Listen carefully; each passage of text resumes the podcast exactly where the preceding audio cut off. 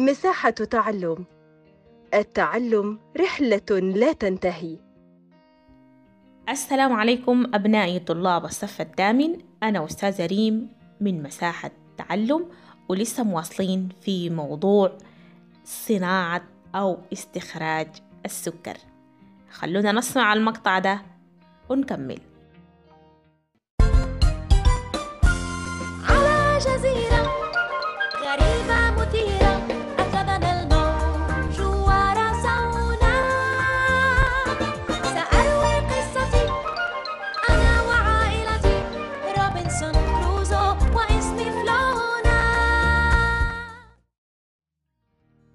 متذكرين مسلسل فلونة ده؟ متذكرين الحلقة بتاعة إنتاج السكر؟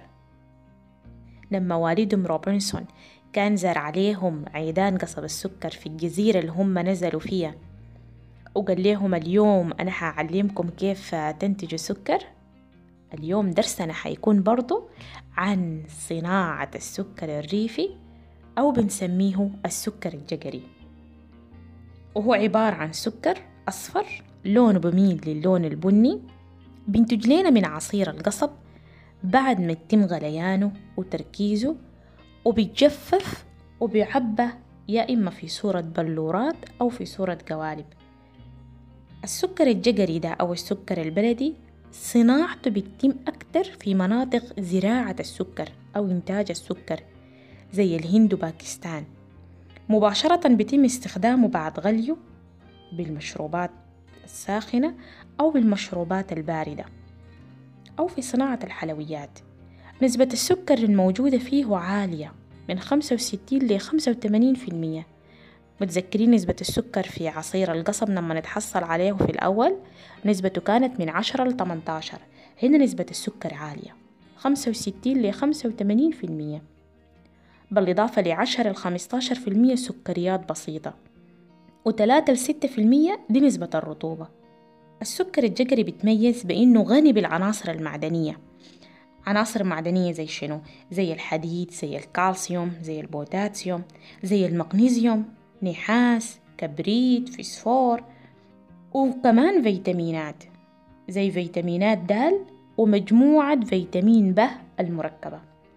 السكر الجقلي بنعتبره فائدته الغذائية أعلى من السكر الأبيض. لأنه بمد الجسم بالطاقة وبمده بعناصر النمو والصحة خاصة للفئات الخاصة زي مثلا الأطفال والحوامل والمرضعات. وعنده ميزة ميزة بتجعله مميز جدا إنه بيحتوي على مواد بتحمي الأسنان من التسوس. ودي حاجة ممكن ما نلقاها في السكر الأبيض. طيب في السودان في مصانع لإنتاج السكر بدت صناعة السكر في السودان في خمسينيات القرن العشرين. بدت بمصانع سكر حلفة الجديدة والجنيد. طاقتهم كانت خمسة وخمسين ألف طن. بعد كده جه مصنع عسلاية وغرب السنار. الطاقة بتاعته الإنتاجية كانت ضعف حلفة الجديدة والجنيد كانت مية وعشرة ألف طن. بعديهم ظهر سكر كنانة ده بقى بيصنفوه من أكبر وأفضل المعامل في العالم لإنتاج السكر. طاقته الإنتاجية 300 ألف طن. في سنة 2008 طاقته وصلت 700 ألف طن. كان كل سنة بتزيد الطاقة الإنتاجية بتاعته بتاعه وصل لأقصى إنتاج له زي ما قلت لكم عام 2008 وصلت ل 700 ألف طن. نخلي في بالنا يا أبنائي إنه السكر بينتمي إلى الكربوهيدراتات ومن اسمها بتحتوي على كربون وأكسجين وهيدروجين.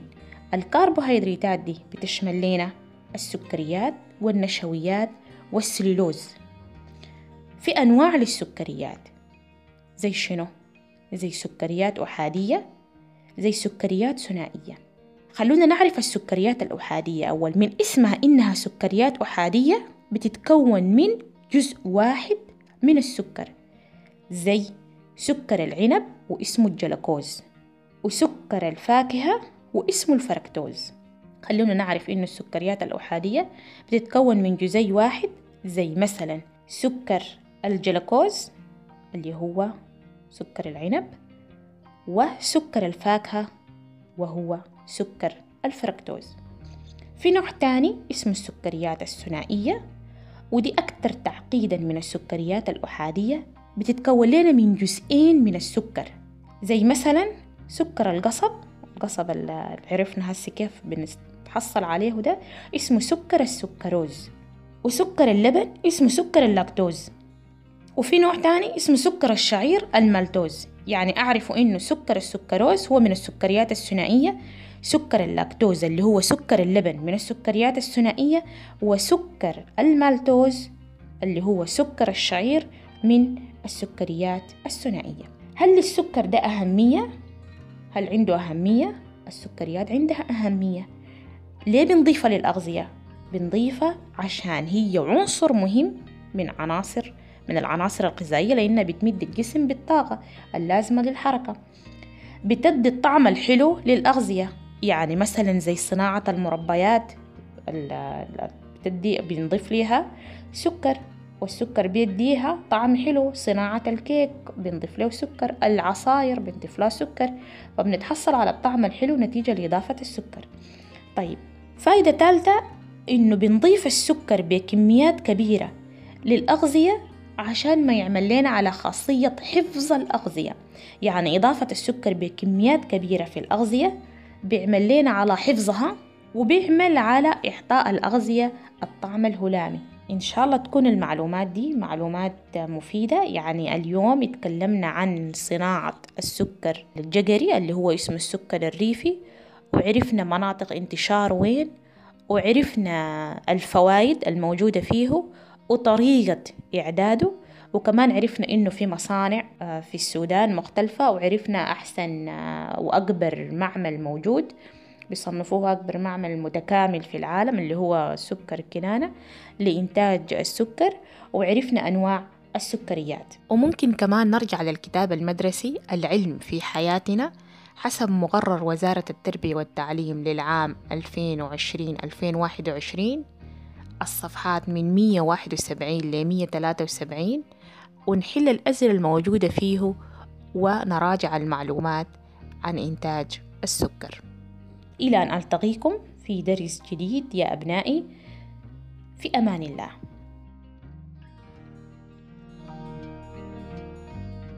مساحة تعلم. التعلم رحلة لا تنتهي.